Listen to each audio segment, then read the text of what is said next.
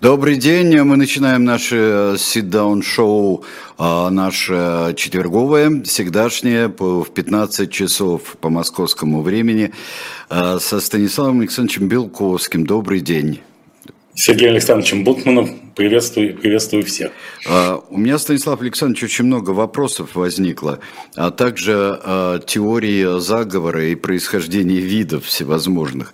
Поэтому я сегодня попрошу многих разъяснений по этому поводу. Есть вопросы глобальные, как, например, выступление Путина против нацизма и в защиту евреев.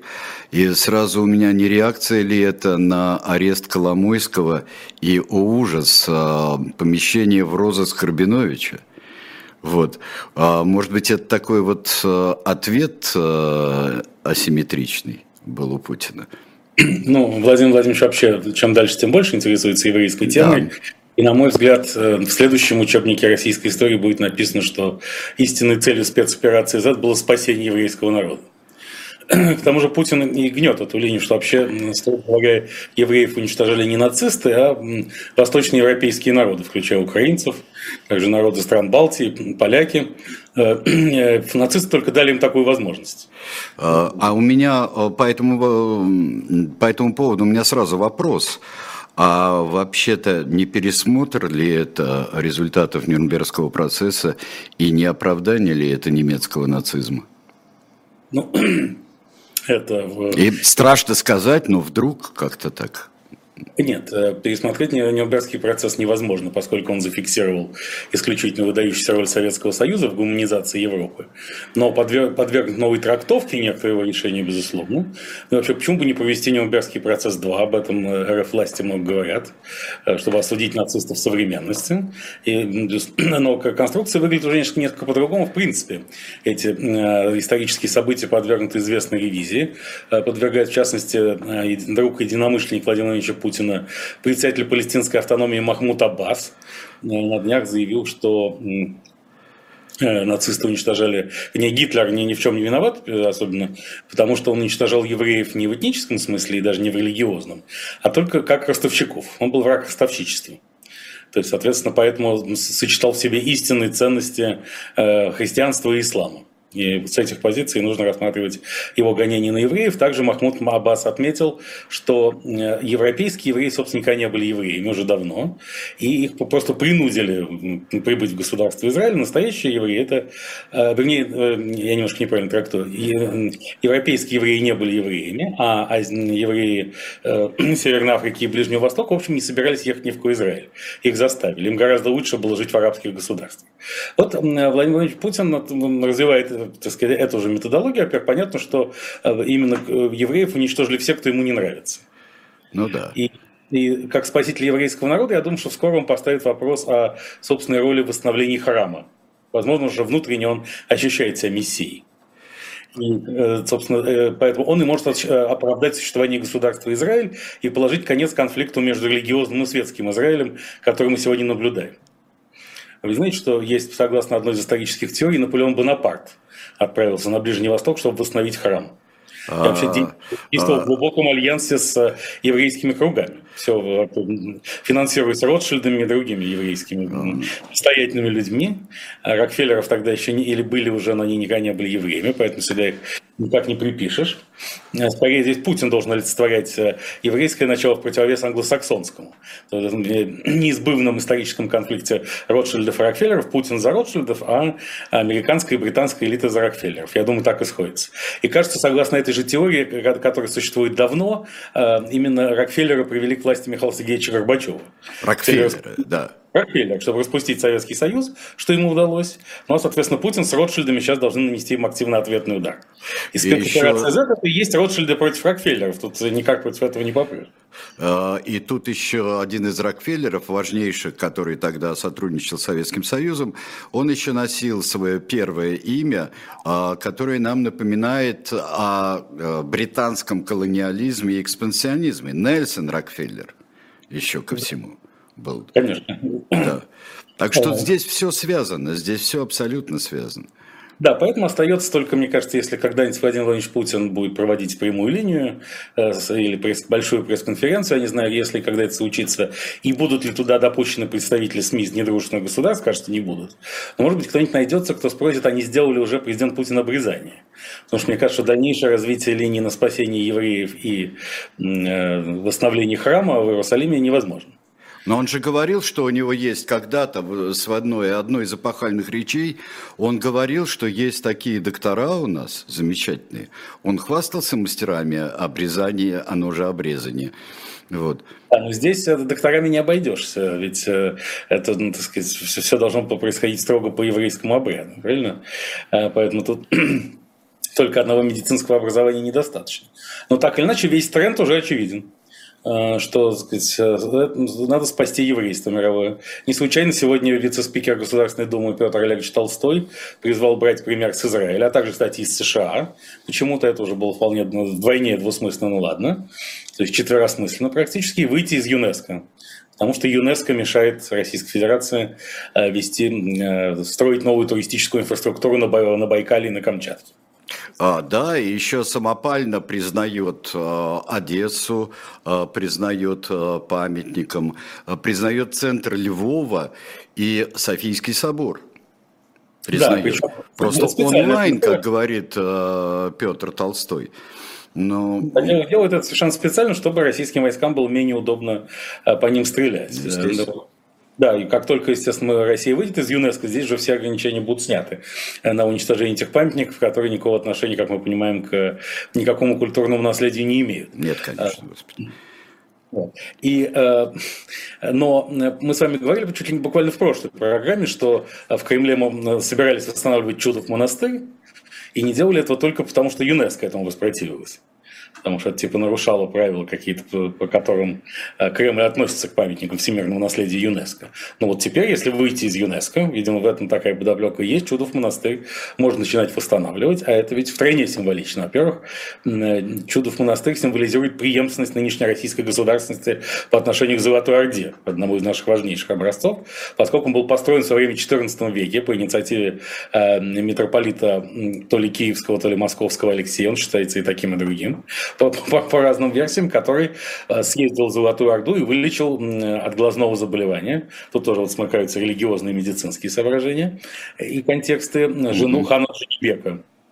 И вот когда он вылечил жену хана Джанибека, Джанибек передал митрополиту Алексею здание посольства, собственно, Ордынский двор в Москве. И там вот на месте Ордынского двора возник чудов монастырь.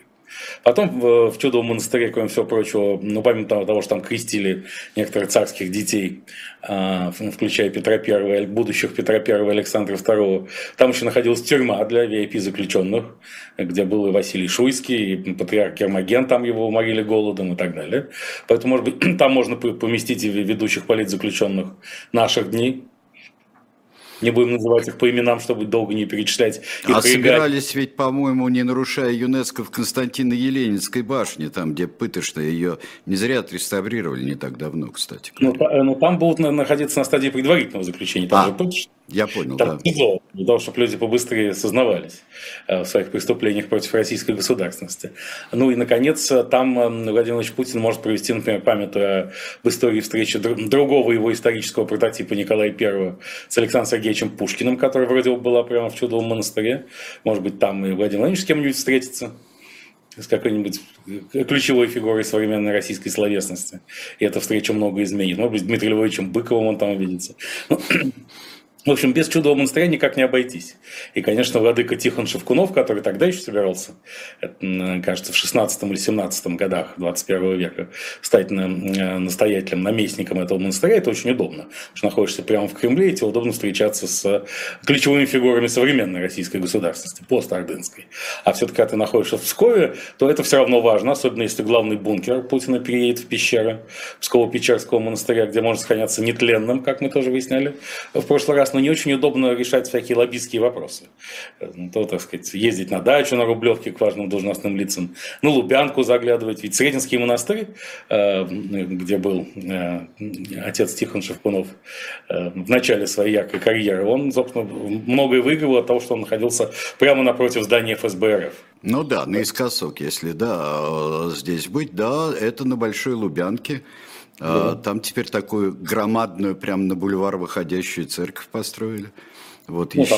Там, ну вот, собственно, переезд всего этого в Кремль, причем можно сохранить за собой на Псковскую епархию, тем более намечаются уже большие торжества. Вот ровно завтра, 8 сентября, 80-летие фактически РПЦМП. 43-й год, да, ведь, да. Да, 50-летие. Я думал, что вот когда приезжал Раджеп Тайип Эрдоган на этой неделе в Сочи, то информационное агентство сообщили накануне, что встреча состоится днем 4 сентября. Я вот сразу подумал, а почему днем? Почему так важно упомянуть, что она состоится днем? А потом я подумал, что, может быть, подобно тому, как Иосиф Виссарионович Сталин пригласил иерархов РПЦМП, местоблюстителя патриаршего престола Сергия Строгородского и двух митрополитов, Симанского и Ярушевича, Симанский потом был патриархом Алексием Первым, то пригласил он уже ближе к ночи. Поздним вечером. Может быть, и Владимир Ильич собирался пригласить в Сочи патриарха Кирилла Гундяева вместе с его потенциальными наследниками, митрополитами Шевкуновым и Севрюком, и что-нибудь обсудить. И тогда, как мы помним, помимо восстановления патриаршества, Иосиф Виссарионович передал под резиденцию патриарха, конечно, резиденцию посла нацистской Германии, с присущим ему сарказмом. В Чистом переулке, да. Да. Фон дер Шуленбург там жил, да. Да, конечно, где патриарх находится и по сей день. Я подумал, что может быть точно так же в Сочах, в ночь на 5 октября, и Владимир Владимирович передаст патриарху, ну, программу минимум посольства Украины в Леонтьевском переулке, а программа максимум, конечно, Спаса Хаус. Там уже и название резиденции абсолютно святое. В честь церкви, собственно, да, Спаса на Песках, находится в переулке. А в Спаса Хаус там хорошо, там ведь есть даже своя система ПВО, по-моему. И там останавливались президенты, и Ричард Никсон, и Рональд Рейган, когда приезжали в Москву, они жили прямо в Спаса Хаус. Поэтому там повышенный уровень безопасности, который позволит любому патриарху. У обоих этих зданий московских есть недостатки свои, потому что, во-первых, в Спасо-хаусе был в свое время прототип великого бала сатаны, и о чем писал Булгаков тогда. Конечно, потому что Булгаков дружил с первым американским послом Уильямом Буллитом, в гостях у которого он нередко да. был. А вот у бывшего украинского посольства в Леонтьевском переулке, там есть тоже, там что-то надо будет делать с мемориальной доской и траурной урной, потому что в свое время за собрание МГК ВКПБ, РКПБ тогда еще, было уничтожено анархистами вместе с товарищем Загорским, который, кстати, в честь его назван был Сергиев Посад. И там как-то это все сложновато выходит вообще-то. Вот, и с безопасностью, и с исторической памятью как-то так. Нет, ну, мне кажется, я бы воздержался. Нет, бал сатаны, мне кажется, это полное отражение концепции публичного позиционирования РПЦМП. Я вот думал, ну, завтра, 8 сентября, тут все сходится. А с товарищем Загорским, ну, так что, мемориальную доску можно перевесить на другое место. Поначитавшись учебника истории для 11 класса господ Мединского и Таркунова, я вполне допускаю, что как раз. Совершенно спокойно можно, да, куда-нибудь на МХАТ, куда-нибудь напротив, да. Так, вот. Нет, можно на МХАТ имени Горького. Который... Вот, он там просто наискосок, да. Так на реконструкции, так он не откроется, несмотря на грядущее 90-летие Татьяны Васильевны Дорониной, к которому он должен был открыться торжественно, но выяснилось, что все равно денег не хватило. И даже несмотря на то, что с МХАТа свинтили его исторические двери, там всякие деревянно-металлические, и заменили их на пластиковые, но даже это, видимо, те двери поехали в загородную резиденцию нынешнего директора театра Владимира Абрамовича Керхмана, но даже это не позволило сэкономить в достаточной мере, и открытие здания отложено на весну 2024-го. Также, видимо, это делается специально, чтобы Татьяна Васильевна Доронина пролонгировала свое жизненное задание и оставалось в добром здравии до следующей весны. Хотя бы, да. Магистрального объекта, как минимум, до нынешней весны. Но в Спасо-хаусе нет, Гундяев смотрелся бы абсолютно. И ежегодный бал там должен быть, конечно, 8 сентября. В день, когда собрался архиерейский собор по указанию Иосифа Виссарионовича Сталина. Причем митрополит Сергий Строгородский говорил, что за месяц управимся. А Сталин сказал, нет, за 3 дня. И за 3 дня все управились, и РПЦМП возникла. Поэтому, конечно, резонно было бы обсудить еще вопрос, не присвоить ли имя ей Иосифа Виссарионовича Сталина. Вот недавно освещали попы РПЦМП памятник Сталину в Великих Луках, грозились там служебным расследованием, так все и стухло. Это стухло, потому что там сказал освещавший, сказал великую вещь, что благодаря товарищу Сталину у нас столько священномучеников появилось. Ни у одной другой вот церкви столько священномучеников нет. Да, священномучеников как грязи. Да. Все как мухи выздоравливают, как говорил исторический предшественник названного священнослужителя. Да, поэтому действительно есть с кем иметь дело РПЦМП. И поэтому, может быть, даже товарища Сталина можно было бы перезахоронить, вынуть из Кремлевской стены, отнести куда-нибудь в храм Христа Спасителя, сказать, чтобы подчеркнуть тем самым... Он не в стене, он рядом, он там рядом. Да, не в стене, а рядом. Могила, могила. Слева вот так. Реальных секретарей, конечно, с культурными изображениями. Это я что-то заболтался, разумеется. Почему бы не приехать в храм Христа Спасителя, что символизировало бы не только историческую преемственность разных периодов, преемственность наших периодов не только нашей истории, но и в духовном смысле. Что, в общем, так сказать, все, как и гласит, собственно, учебник для 11 класса, что все, что делало российское начальство, есть благо. Независимо от... И вот то, что освобождали людей из лагерей, это неизвестно, хорошо или плохо. А то, что их отправляли, ну, это было остро необходимо для, безусловно, проведения индустриализации в условиях недружественного окружения и бесконечных интриг англосаксов. Когда по прежним версиям учебников истории очень помогли в этой индустриализации себе на голову, но сейчас выясняется, что это не так. Нет, конечно, это не так, все это и всякие эти форт-зоны. А форт-зон просто его перекрестит совершенно любимый израильский трактор форт-зон. Ну, будет... конечно, это еврейское все. Мы же с евреями дружили всегда против англосаксов. Да. С родственниками против Рокфеллера. Да, бедный антисемит Генри Форд старший просто. Ой, ну, за все в жизни надо расплачиваться, в том числе и за становление неонацизма в Украине, как мы знаем. Вот, а поэтому... А бал сатаны 8 сентября может проходить, кстати, под знаменем беспилотников. Можно сказать, что вот ночной полет – это, так сказать, полет группы священнослужителей с каким-нибудь беспилотником новейшего производства РФ «Орлан», «Ланцет» или даже «Герань-2», которые теперь будут производить, правда, в Татарстане, в мусульманском регионе, но здесь монотеистическое наше авраамическое единство. Нет, ну Татарстан не надо, во-первых, Татарстан так и в православном отношении сбрасывать, все-таки у нас есть казанская икона. Ну, конечно. Вот. Который спасла РФ и не раз еще спасет. Да. Кстати, насчет спасет. Я не понял, потому что сначала было... Тут прошла идея канонизации Александра Васильевича Суворова, графа Рымникова и так далее. Но связан ли с этим обстрел Измаила? Ну, это, видимо, репетиция фейерверка. Ну да, потому что сначала бы... И там, с другой стороны, я не понимаю, почему его не канонизировали до сих пор. Потому что был какой-то бюрократический предлог, был, что чуда нет, не могут зафиксировать. А как же чудо-богатыри? Нет, чудес дофига. Да. Достаточно вспомнить, что именно Суворов привез Емельяна Пугачева, правильно, в железной клетке. Он же подавлял польских мятежников.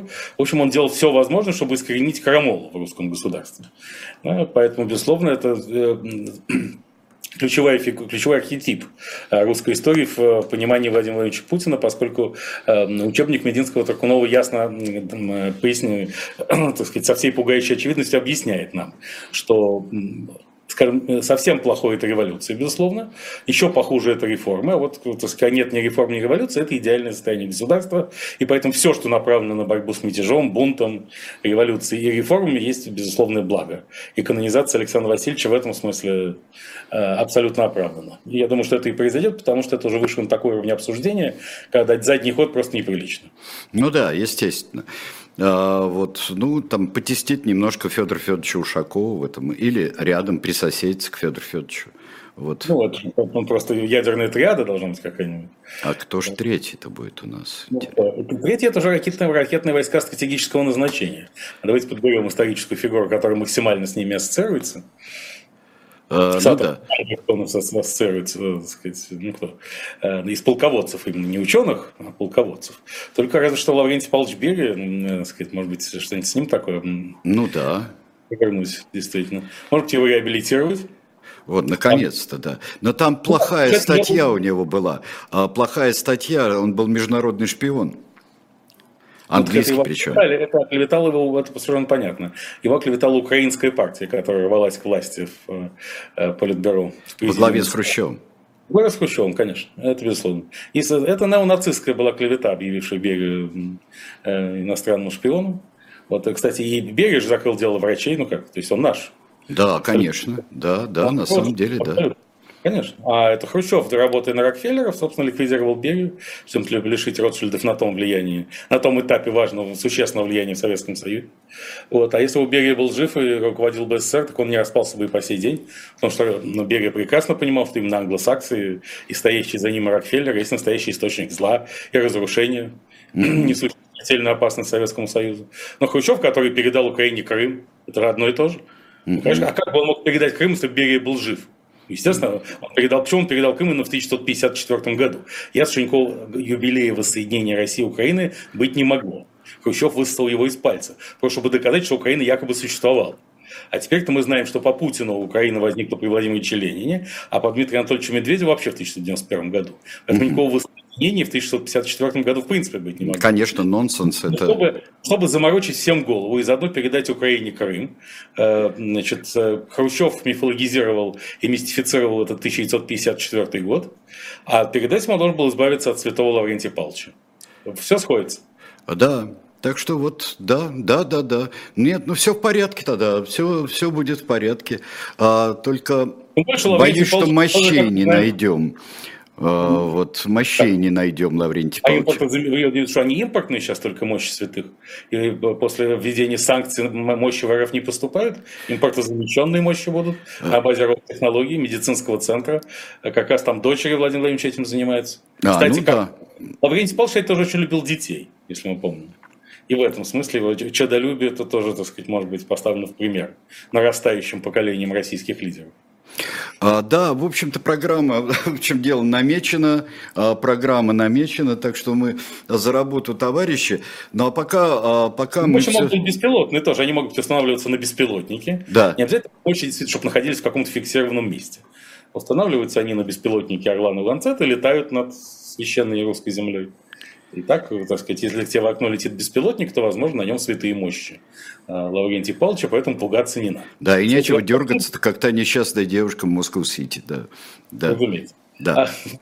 Однако креститься надо в любом случае, но, так сказать, совершенно с разным эмоциональным зарядом и посылом, боюсь этих слов.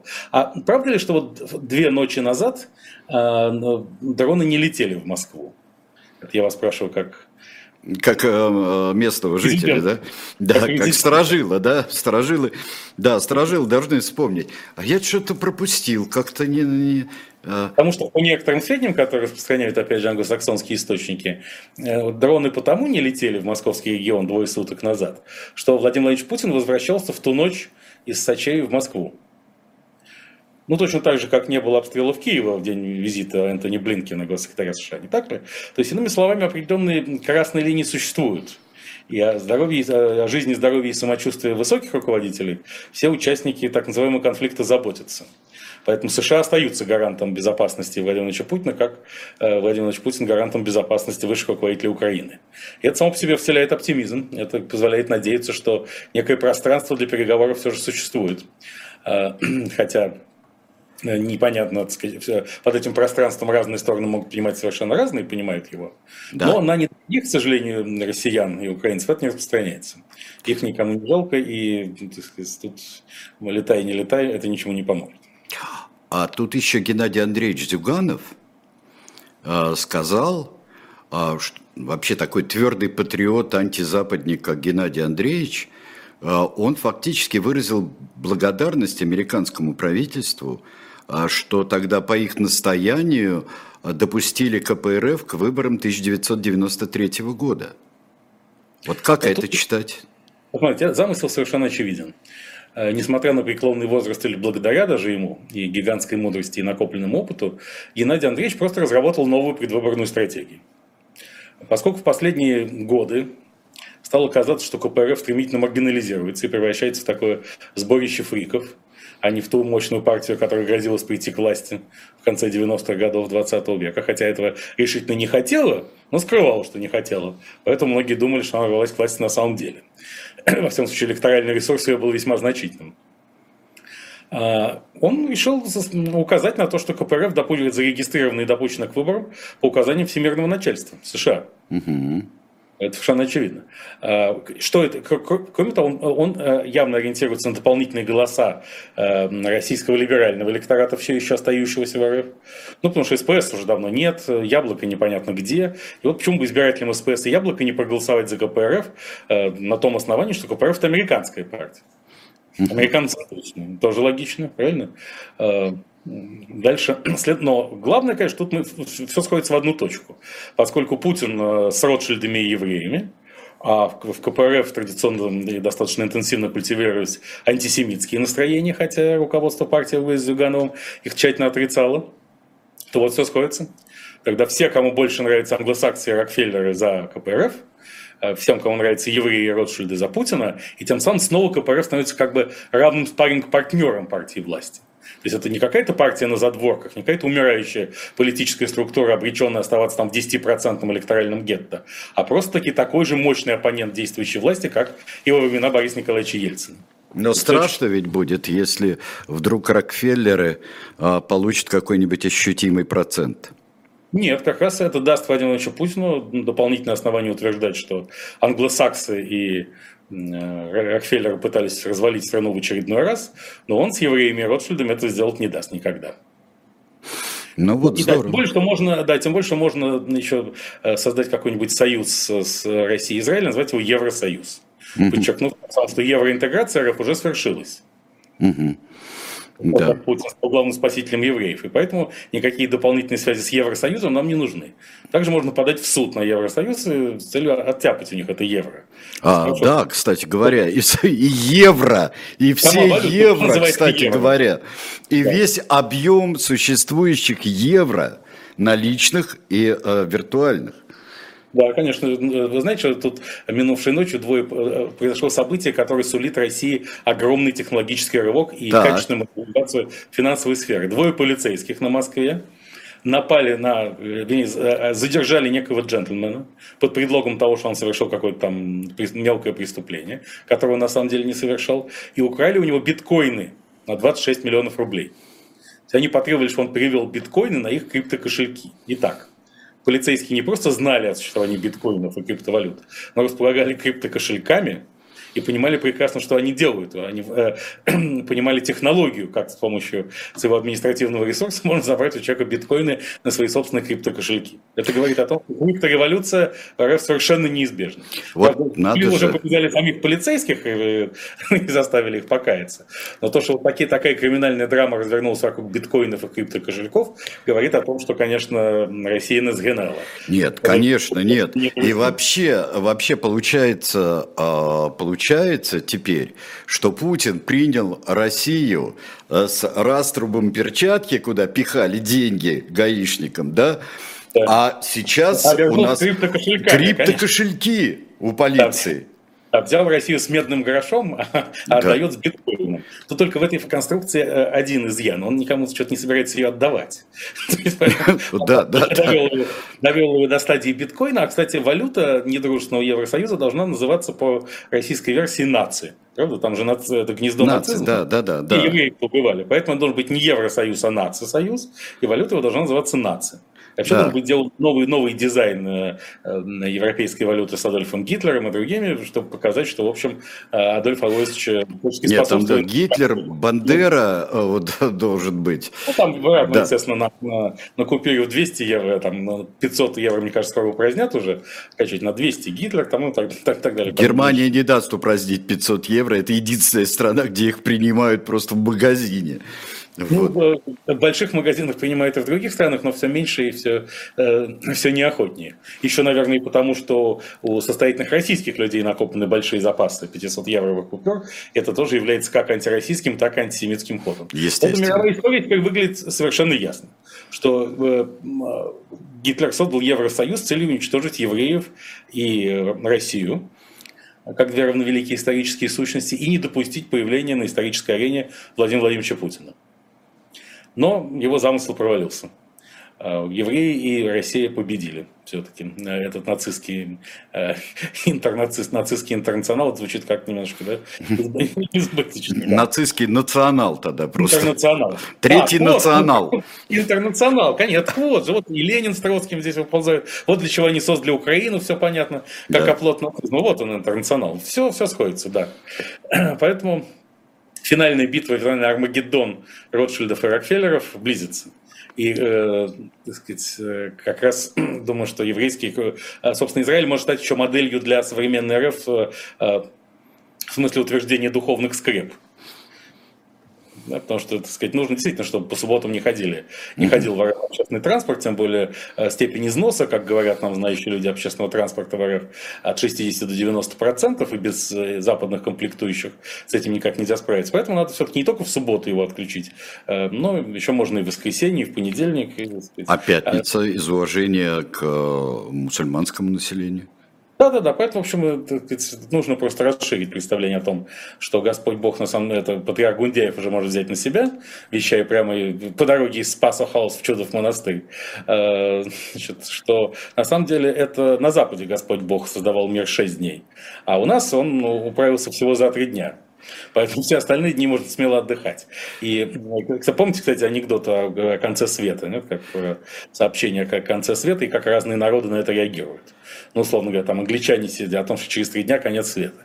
Англичане, условно, сидят в пабах там, и пьют виски, а французы возлежат своими любимыми дамами в постелях, а над Советским Союзом целиком стоит дым столбом, коромыслом, и только через дым просвечивает лозунг «Выполним пятилетку за 3 дня». За 3 дня. Да. Там еще всегда был хороший. Наш Господь создал мир за 3 дня. Дальше можно расслабляться. Да. Мы сейчас немножко расслабимся, послушаем рекламу. Я вам порекомендую книжку. Очень, на мой взгляд, славную.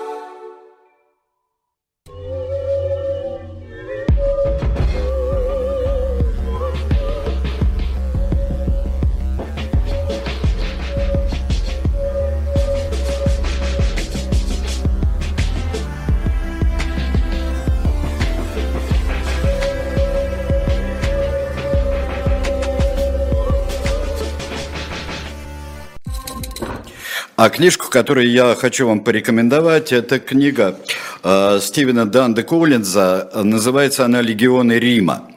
«Легионы Рима» – это, конечно, потрясающая вещь, и для всех, кто читал учебник Мединского ли, Туркунова ли, но «Легионы Рима», слава богу, не попали под их перо, и поэтому мы их представляем себе как большую и удивительную совершенно организацию. Правда, «Легион Рима» можно было загнать в ловушку, как это сделали африканские товарищи Ганнибал с Газдрубалом под Каннами. Вот устроили такой каннский фестиваль тогда Риму.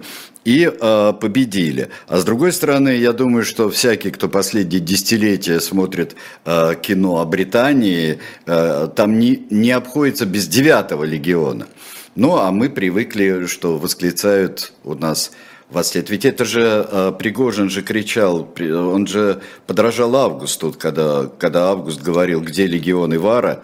да, где легион Ивара, ну вот он... Боеприпасы, да. Да, вот.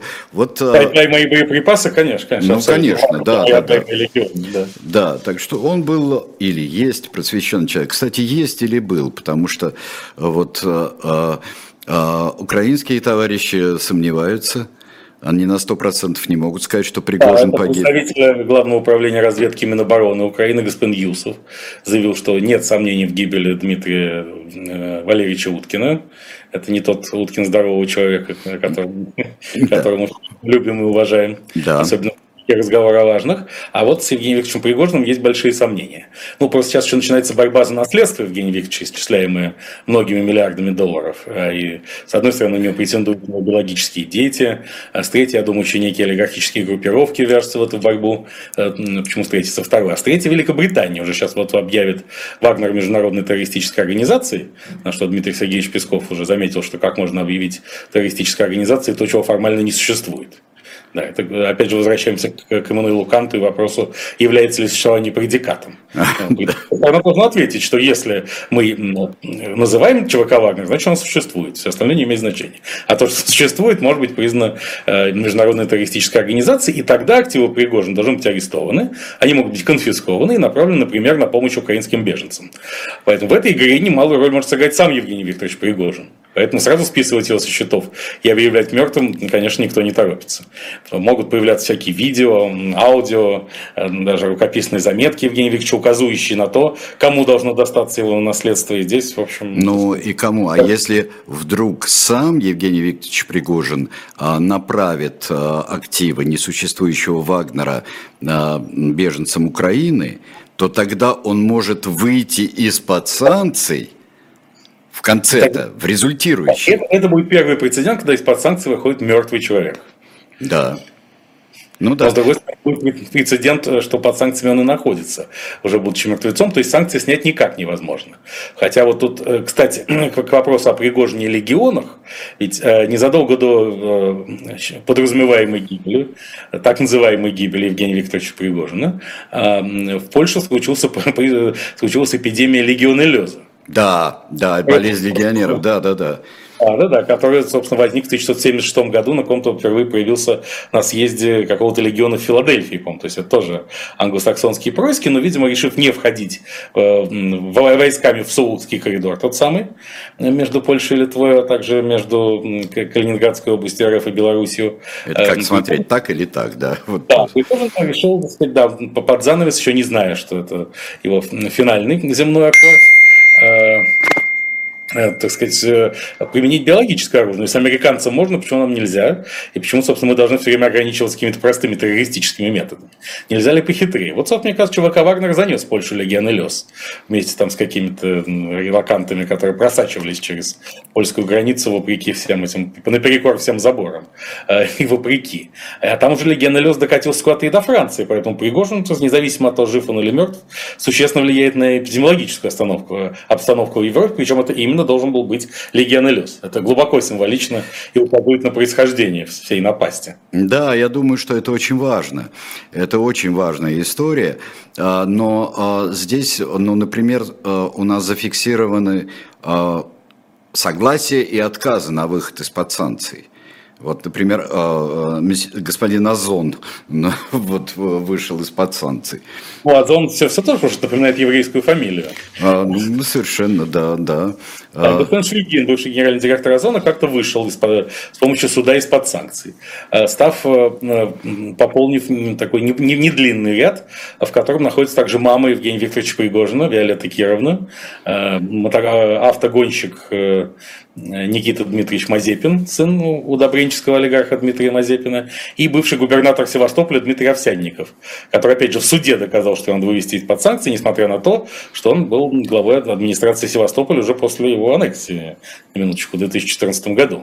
То есть он тоже никак не мог утверждать, что он не имеет отношения к вооруженной агрессии. Одной страны против другой. Имел самое прямое, и почему-то все равно суд его из-под санкций вывел. Поэтому по-прежнему критерии как причисления к лику подсанкционных, так и снятия их не существует. Никак не законодательно, никаким образом. Поэтому Евросоюз, конечно, будет сталкиваться с этим вопросом. И суды могут легко снимать санкции, поскольку судебная система на Западе, к ужасу там у Рокфеллеров, в отличие от нашей системы ротшильдианского типа, остается независимой от исполнительной законодательной властей. Вот самым непредсказуемым образом разные люди могут выходить из-под санкций. Кстати, в этом я прошу прощения, но в этом единственное, по-моему, различие совершенно никому непонятной системе назначения иноагентами и подсанкционным. Вот, но единственное различие, что кто-то может выйти из-под санкций, а с иноагентами, по-моему, только раз случилось с организацией, раз, два, там, три, по-моему, больше не было. Ну, это какие-то полуэффективные организации, которые так не должны были там оказаться. Или оказались специально, чтобы их потом вывели. Такое тоже могло быть. Вот. Поэтому да, здесь с санкциями Евросоюза по-прежнему все неясно, и это оставляет российским олигархам, даже и очень близким к путинскому престолу и спецоперации Z, надежду на то, что они из-под санкций выйдут. Потому что если Овсянникову, Виолетте Кировне и Шульгину можно, то почему же остальным нельзя? Каких-то явственных, таких очевидных различий между ними и десятками других, кто оказался под санкциями, в общем, нет. Опять же, отсутствуют прозрачные механизмы, как назначение санкций, так и их снятие, а снятие отсутствует вообще. То есть совершенно непонятно, что ты должен сделать. Вот, допустим, ты захотел, как Аркадий Юрьевич Волош, выйти из-под санкций и готов на все. Напомню всем про пентабазис Волоша. Это закрыть бизнес в РФ, признать войну, факт войны и факт агрессии РФ против Украины, признать свою моральную ответственность за происходящее, относительно несвоевременно сделанного поступка и пообещать, как минимум пообещать поддержку российским релокантам, которые вынуждены были оказаться за пределами РФ из-за всех этих событий. Вот. Даже если завтра появляется какой-нибудь российский магнат, который хочет проделать все то же самое, это вовсе не гарантирует ему, что он из-под санкций выйдет. И тогда возникает вопрос, что если все равно из-под санкций он не выйдет, как пока не выходит Аркадий Юрьевич Волош, входит, но не выходит, то, так сказать, надо ли торопиться это делать. То есть тем самым Евросоюз не стимулирует как-то ни отток капитала из России, ни отток кадров из России, создавая, кроме того, проблемы для миллионов россиян, попавших под санкции не де юре, но де-факто. А это каждый обладатель российского паспорта. Ну, потому что затруднения с получением документов, открытием и введением банковских счетов, осуществлением платежей, образованием и здравоохранением – все это фактические санкции, которые против россиян существуют и которые мешают россиянам адаптироваться в свободном мире, что должно вроде как противоречить интересам этого свободного мира, но проклятые Рокфеллеры еще до этого в полной мере не додумались. Да, Рокфеллеры тугодумы, да, это мы уже фиксируем. А вот насчет паспортов. Вот действительно ли это репетиция в Беларуси, репетиция того, что будет в Российской Федерации? Да, конечно. Ведь сначала возникло постановление правительства Российской Федерации пару недель назад о том, в каком случае у недорогого россиянина можно отобрать, то есть изъять загранпаспорт. Практически во всех случаях, когда это понадобилось какому-то должностному лицу. Причем совершенно не обязательно пограничнику ФСБ на границе, а просто какому-нибудь милиционеру, полицейскому, прошу прощения, который потянулся, захотел проверить у тебя документы, или просто в органах Министерства иностранных дел тебя могут их изъять, там по массе оснований. Или ты не похож на самого себя на фотографии, ну, если ты постарел или помолодел, например, естественным путем, или на паспорте какое-нибудь пятно от чашки кофе, вот что-нибудь такое. Это все достаточное основание, чтобы паспорт у тебя изъять и больше никогда не давать. Полностью лишив тебя свободы перемещения. А сейчас действительно проходит учение в Беларуси. Александр Григорьевич Лукашенко подписал указ, согласно которому обменять загранпаспорт или продлить его в дипломатических учреждениях Беларуси за пределами страны нельзя больше всего. Это значит, что сотни тысяч белорусов, которые столкнутся с этой проблемой в ближайшие годы, должны ли ехать в Беларусь и тем самым оказываться полностью в плену у диктатора, или столкнуться с большими проблемами, поскольку они не смогут даже продлить все виды на жительство европейских стран. Да, никак. Нансен умер уже. Нансен умер, поэтому никакого паспорта у них нансеновского не будет. Придут туда с недействительными документами. Это уже на следующем этапе, я думаю, случится и с россиянами.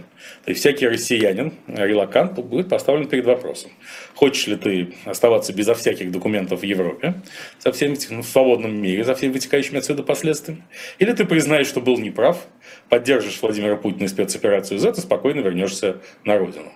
Эта линия Кремля совершенно очевидна, поскольку Кремль хочет поставить перед всеми россиянами вопрос: вы за или против спецоперации Z? И гражданами РФ во всех смыслах и измерениях, включая право голоса и шире право вершить судьбу собственной страны, будут обладать только те, кто поддерживает эффективную внутреннюю и миролюбивую внешнюю политику Российской Федерации на нынешнем этапе ее существования и развития. А если кто не поддерживает, то он может искать себе счастье за пределами РФ, но не в самой РФ. И не может считать себя гражданином РФ, имеющим право голоса, опять же, во всех проекциях. Право голоса, кстати говоря, вот тут у нас выборы собирают в течение 3 дней. Я не понимаю, что они делают с русским языком, потому что единый день голосования 8, 9 и 10 сентября. Ну как, это по известному анекдоту вы им сказали, что всего это на 3 дня? Да-да. Ну как, потом у Господа вечность как один день, ну что, это и 3 единый день голосования. Просто они забыли 3. А 3 они забыли вставить, потому что там буква «Р» в середине, а многие евреи ее не выговаривают, и это могло сниматься как антисемитский выпад.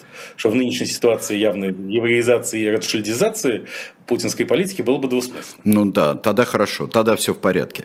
А если по сути, в чем смысл и назначение вот этих выборов, тех, которые пройдут вот в этот единый, 3 единый день голосования? В 3 единый день, это гидра, назовем. Ну да. Гидровыборы. То есть что-то водное, от водных ресурсов. В этом есть того самого Байкала, который ЮНЕСКО пытается помешать загадить. Смысл в том, чтобы показать, что никакой войны нет. И выборы проходят по графику.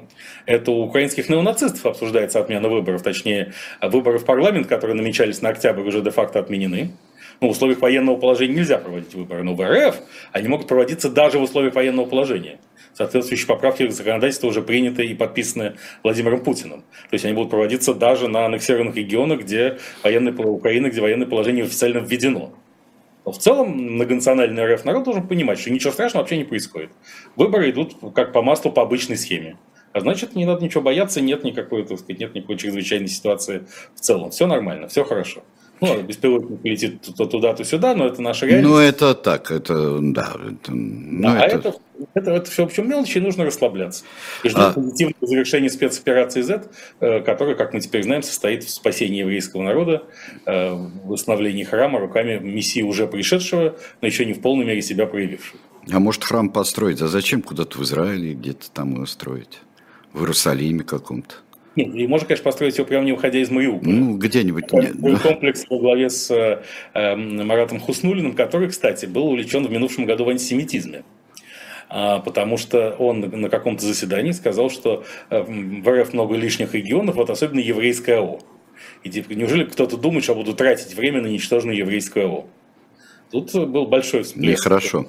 Да, недовольство. Я думаю, но именно поэтому Марат Хуснуллин брошен на Мариуполь, чтобы ударным трудом искупить то, что фактически он, наверное, нехотя и в запальчивости и раздражении де-факто подыграл неонацистскому дискурсу современной Украины и стоящих за ней Рокфеллер-сил. Да, но храм все-таки нет, надо делать там в Иерусалиме, тем более, ведь когда Петр Олегович Толстой, предлагая выйти из ЮНЕСКО, апеллировал к израильскому опыту, просто мы не помним, почему Израиль действительно вышел из ЮНЕСКО в 2017 году, мне кажется, да, в 2016 году, точно был при Дональде Трампе, потому что Дональд Трамп вывел США из ЮНЕСКО и дал отмашку Израилю тоже выходить, потому что ЮНЕСКО занимала отчаянную и откровенно пропалестинскую позицию и неожиданно заявила, что могила праматери Рахили и пещера праведников, где похоронены Авраам, Исаак и Иаков с их супругами, это не объекты еврейского наследия, а объекты палестинского культурного наследия. Этого, естественно, Израиль никак не мог вынести, совершенно справедливо. Ну, и ЮНЕСКО еще задолго до этого всячески мутило воду на тему, что Восточный Иерусалим не является легитимной территорией Израиля, поэтому Израиль не должен там создавать свое культурное наследие и вести раскопки на Храмовой горе. Да? А это когда Трамп затеял официально признавать Иерусалим, да, как столицу Израиля. Он перенес туда посольство. Иерусалим признали столицей давно. Да, просто перенос посольство. Переносили из Тель-Авива. Де-факто уже. Да. Вот. Вообще же Трамп большой друг Израиля и еврейского народа. Именно поэтому Кремль, Владимир Владимирович Путин, так рассчитывает на то, что он вернется к власти. Потому что тогда уже точно будет Ротшильды с обеих сторон. И дело спасения евреев будет объявлено общей целью США и Российской Федерации. Неонацистские силы перед этим просто взбледнут с своего исторического лица и исчезнут, растают как воск перед лицом огня. Именно поэтому сейчас Кремль очень способствует нагнетанию в информационном поле скандалов вокруг не только Джозефа Байдена и его сына Хантера. Нарастают утечки о том, что Хантер получит 10 лет тюрьмы уже в будущем году. И финальным аккордом отец должен будет его помиловать, и тем самым убьет свой рейтинг. Но вокруг тут поползли еще слухи, что не Джозеф Байден, а Мишель Обама может баллотироваться в президент Соединенных Штатов, как молодая и красивая. И тут уже проротшильдовские силы, чтобы не допустить этой рокфеллеровской вакханалии, затеяли историю с неким господином Синклером, который утверждает, что занимался сексом с Бараком Обамой в 1999 году, а также они совместно употребляли наркотики. Все это господин Синклер рассказал не кому-нибудь, а все тому же Такеру Карлсону, которого на платформе бывшего Твиттера, а ныне X Илона Маска, смотрят сотни миллионов людей. Да, я видел этого товарища в канале, по-моему, вашего имени канале. Я пользуясь случаем, напоминаю, что надо подписываться по возможности на канал, телеграм-канал Белковский, который делает искусственный интеллект целиком, а также на YouTube-канал Белковский, где каждый будний день выходит краткое шоу «Доброй ночи, малыши», успокаивающее вас на ночь. Выйдет оно и сегодня, это в 10 вечера по Москве и Киеву, а также Иерусалиму и Никосии. Если вы не посмотрите шоу, то заснуть спокойно вам будет гораздо сложнее. Да, вот господин Синклер, он чем-то, когда я его увидел, мне вообще показалось, что это хорошо загримированный Алексей Панин, поскольку по многим повадкам они очень похожи. Это как раз совпало с варварским и злодейским задержанием Алексея Панина в Эстонии. Но может он во время этого интервью переутомился, Панин, как раз? Да, вполне возможно. Кроме того, еще возник скандал с японской премьер-министром Кай Каллас, которая, как выяснилось, через своего мужа имела бизнес с Российской Федерацией, в том числе и после начала спецоперации Z. И, видимо, ей нужно было как-то отвлечь внимание от своего коррупционного скандала и обвинений в связях с РФ. И в итоге один из ключевых оппонентов Кремля жертвой эстонской репрессивной машины. Собственно, статус ключевого оппонента Кремля Алексею Панину придают многие российские оппозиционные ресурсы, которые носятся с ним как списанные торбы. Я к этому отношусь с огромным сочувствием, но призываю всех задуматься, не видит ли это несколько к маргинализации оппозиционного дискурса, да простится мне обилие умных слов в одной фразе. Не без того, Станислав Александрович. Мне история с Паниным напоминает напоминает инструктажи в советских посольствах для стажеров, для прибывающих советских граждан, когда им рассказывали, какие провокации устраивает полиция той или иной страны против несчастных советских граждан, которые, например, один, выпил немножко, залез в машину, она оказалась чужая. И тут, понимаете ли, полиция везде, когда они нужны, их нет, а тут они сразу. Так что это классическая провокация, я так думаю. Помните еще историю, как наш великий Валентин Зорин, великий международник, обратился в полицию с тем, что у него украли $200. Не помните эту историю? Нет. И проклятая полиция задержала этого воришку, и выяснилось, что он украл у этого джентльмена $20, а никаких 200 у Зорина в помине и не было. Возник политический скандал на этой почве. Но, в общем, главная цель Кремля – это не допустить, чтобы Мишель Обама шла на выборы. Поэтому будет всячески поддержан господин Синклер с его сексом с Обамой мужем. Кроме того, всплыло уже какое-то письмо 1991 года Барака Обамы, его тогдашней любимой девушки, еще не Мишели, о том, что он мечтает о сексе с мужчинами. Я вполне допускаю, что в ироническом ключе это Барак Обама мог и написать на самом деле. Но сейчас Кремль будет очень пиарить этот документ, равно как и слух о том, что сама Мишель Обама является трансгендером. В общем, самое главное, что все-таки Джозеф Байден шел на выборы сам, с сыном Хантером его 10 годами, и проиграл Дональду Трампу. Тем более, что само соревнование двух конкурентов, одному из которых 82 года будет на момент выборов, а другому 78, это, конечно, сладкий мед на душу Владимира Владимировича Путина, который всегда может сказать, кто там старый, я? Да, вы туда посмотрите, да. А, кстати, американская земля что больше не родит молодых перспективных политиков? Ну что вы, тут достаточно посмотреть и на Рона Десантиса, и на Вивека Рамасвами, в основном на родитых в республиканском именно лагере, как ни странно, то есть среди сторонников старых и ветхих ценностей. Но действительно, демократическая партия оказалась слишком заложницей, собственно, вот самой Вашингтонщины, вашингтонского контекста и вашингтонского истеблишмента, абсолютно идеальным типическим представителем которого, конечно, выступает старик Байден. Это вот идеальный герой карточного домика. Но даже если Мишель Обама станет следующим президентом, это уже шаг в правильном направлении, в том числе и в смысле омоложения американской политики во все стороны. Кроме того, это первый уже, это будет и черный, и женщина в одном флаконе, афроамериканка. Правда, афроамериканкой, как учит нас Меган Маркл, может быть и белой, но это уже, так сказать, дело техники. Поэтому... Нет, но это было бы здорово. Мишель Обама мне я, кстати, претендовал на должность переводчика. На руку Мишеля? Нет. Да, знаете, это анекдот из серии «Расчленинград». Могу я попросить руки вашей дочери? Простите, а дочь целиком вас не интересует? Нет. Ужас какой. На какие части тела Мишель Обама я, безусловно, не претендовал, в силу моей явной неконкурентоспособности по сравнению с действующим супругом. А я претендовал всего лишь на статус переводчика ее книги. «Becoming». «Becoming», да. Да, я придумал очень правильное русское название для этого «Becoming». Как назвать русскую версию этого «Becoming». Я предложил вариант «Как стать Обамой» название русской книги. Хорошо, на самом деле. Но издательство категорически забраковало мое «Как стать Обамой», и в итоге не нашли никакого русского названия, и по-русски книга вышла тоже «Becoming». «Becoming». Не заняться ли нам бикамингом? О, Господи, кошмар какой. Да, вот это то, что происходит там. Вот я бы хотел вернуться к самому началу. Мы как-то так только в связи с Русской Православной Церковью и ее возрождением вспомнили про Эрдогана. Вот, а как-то мне обидно за старика Эрдогана. Вот. В чем, собственно, результат этого визита в Сочи? Я думаю, что он подпольный и подводный. Ну, помимо сделки на 1 миллион тонн зерна, который... Да, там какой-то есть. Вот и... Заключено надо, что просто Турция получит по льготной цене 1 миллион зерна и якобы в виде муки передаст бедным странам. В этом есть большие сомнения, но просто это такой подарок Эрдогану, чтобы он не волновался. Там должны были обсуждаться непублично вопросы обмена военнопленными. В этом контексте важно назначение нового министра обороны Украины Рустема Энверовича Умерова, который именно... То есть становится понятно, что министр обороны – это не человек, который занимается, собственно, боевыми действиями, этим занимается военное руководство с главкомом Валерием Залужным, а это именно переговорщик по деликатным вопросам, к числу которых относится обмен военнопленными. Рустем Умеров уже в этом активно участвовал, и на этом поле сблизился не только с...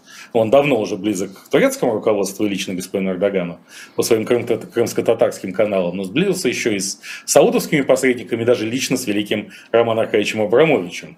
И эта коммуникация, кстати, тоже ее не надо недооценивать между новым министром обороны Украины и Абрамовичем, тем более, что Игорь Валерьевич Коломойский сел в тюрьму не только в силу общего антисемитизма украинской власти, но и как оппонент, многолетний оппонент Абрамовича.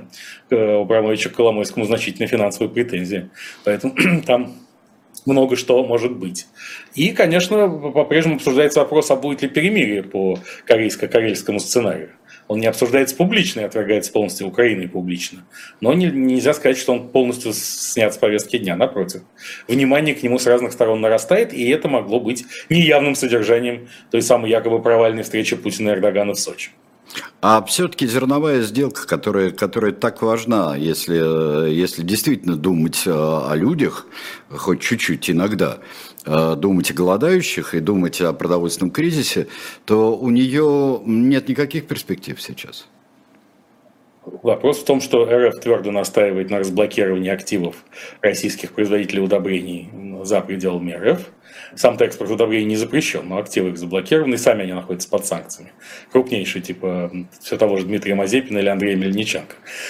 И переподключение Россельхозбанка к SWIFT.